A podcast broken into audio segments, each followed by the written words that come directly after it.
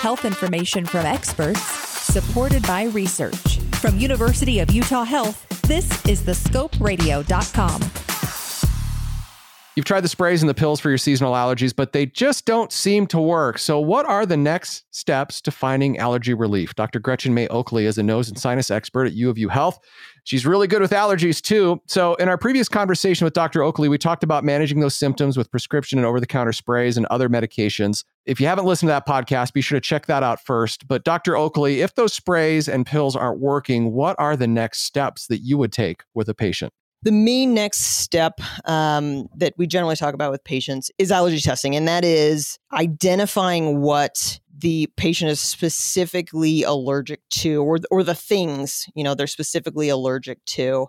Um, and the goal behind doing that allergy testing, and the reason we don't necessarily do that up front, is because the main goal is um, as kind of a step towards the immunotherapy option. And this is this is a treatment for allergies that can be very effective for a lot of patients um, who are you know are still struggling after uh, medical therapy and the idea behind it is basically desensitizing your immune system to the allergy so it's less reactive to that allergen or those allergens. And it seems like uh, most people i talk to that have allergies they'll be like oh i need to go get my allergies tested. In their mind it's the first thing that you do. Do you find that to be common? I do yeah i get that question actually a lot should i be allergy tested? And um, it certainly satisfies our curiosity in many cases of you know what we're allergic to, but it doesn't necessarily change the treatment if we haven't done those medical management steps yet. Um, because it, you know whether you're allergic to this specific pollen or that specific you know weed or um, this tree or that grass, you're still going to be using those as you know your earlier steps. You're still going to be using you know those nasal steroid sprays first, or the oral antihistamines first, or the antihistamine sprays first, because um, that has you know a broader effect you know on on all of those. So that's why we generally don't do that up front because it doesn't necessarily change our first couple steps in you know the, the treatment, but it does affect um, you know our later steps. If we're thinking of immunotherapy, we need to know what we're specifically treating for that for that to work. And so that's kind of where it comes in and and the point behind that um, the testing, you know, at that at that stage generally. Yeah. So your patients that you take at that point to the testing stage, I'd imagine they're just not finding any sort of relief from the first steps, or their allergies are just so terrible.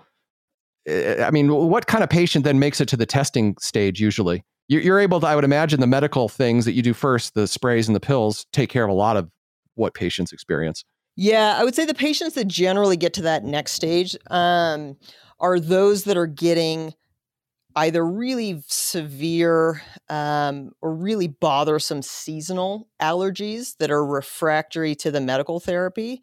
Um, and they just don't want to you know suffer every summer all summer every spring all spring. Um, those are good candidates for immunotherapy. They're getting breakthrough symptoms despite those um, you know medical treatments. Other patients will have year-long allergies because they're maybe allergic to you know dust mite and it's all around them it's in their house and you know there are things they can do like you know try cleaning their house really well. However we've not seen that those things will fix the problem in a noticeable way. Um, they'll still get their symptoms. Um, and so, you know, those patients are suffering all year, and there's, you know, there are immunotherapies that can help with um, those perennial um, allergies. An additional option, for example, would be a patient who has uh, a cat that they're allergic to, but they're very you know emotionally connected to their cat and it would be distressing for them to get rid of their cat or it's a partner's cat and you know they can't necessarily avoid it. It's not so easy to always get rid of a pet. So that'd yeah. be another case where immunotherapy may you know play a good role for that patient. When you get to that point you do some of the testing and then after you get the results uh, how do you proceed to the immunotherapy and how does that work so generally you're identifying the allergies that are that are causing you know the sensitivities that the patients have based on how they respond to for example skin prick testing which would be the most um, common uh, most commonly used allergy testing up front can be done you know in the office. Um, patients are tested for multiple allergies at once usually on their arm you're using a grid system to see what skin responses are the most significant to determine what they're you know most allergic to and and those are the allergies that you target um, their you know their worst reactions um, with the immunotherapy and and the idea behind the immunotherapy is giving them very small but ramping up um, doses of that thing that they're allergic to to just gradually desensitize the immune system to it. I remember getting those as a kid. Um, I've had more success with the first line of defense uh, in later life with some of the new medications that came out. I don't know, probably 20 years ago now. But I say new, but so like my experience was the immu- immunotherapy didn't really help me. Do a lot of people experience success with it? It's generally considered to be 80 to 90% effective but it's you know it's not 100% effective as you said so some people don't get that response it's um, generally very effective but it is a commitment it's um, very much a time commitment you know it's a three to five year treatment where patients are coming in anywhere from a weekly to a or i should say anywhere from a twice weekly to a monthly basis for uh, injections, you know, to get that to get that benefit. Yeah, I remember it was twice a week. I'd go in and get those allergy shots. So, if um, yeah, if the immunotherapy doesn't work, then then it sounds like the the last option is surgery. And I didn't even know there were surgical methods for allergies. Talk about that. Well, I should clarify because surgery is more of an uh, an assistive option. Oh, okay. So, it's not so much a treatment. It doesn't specifically cure or treat allergies. It just it helps um, with the symptoms, but in and of itself would not be sufficient. It goes along with these other treatments.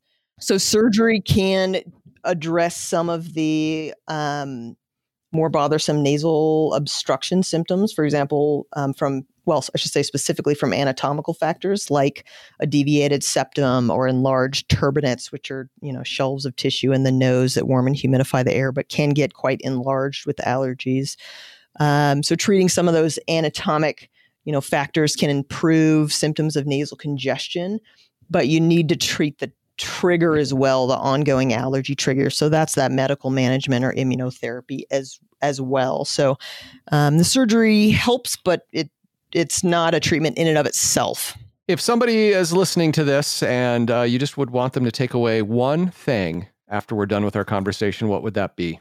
Um, the main thing I would say is don't suffer in silence. This is a really common problem with many options for for treating it and it's we know from you know research study after research study that there is a significant improvement in quality of life when these allergies are managed appropriately in patients rather than just struggling with the really bothersome and really distressing you know symptoms on a day-to-day or seasonal yearly basis. You know try some of these easier steps. Don't hesitate to come in um, and get some you know formal consultation and um, and talk about other options that can really really benefit you have a question about a medical procedure? Want to learn more about a health condition? With over 2,000 interviews with our physicians and specialists, there's a pretty good chance you'll find what you want to know. Check it out at thescoperadio.com.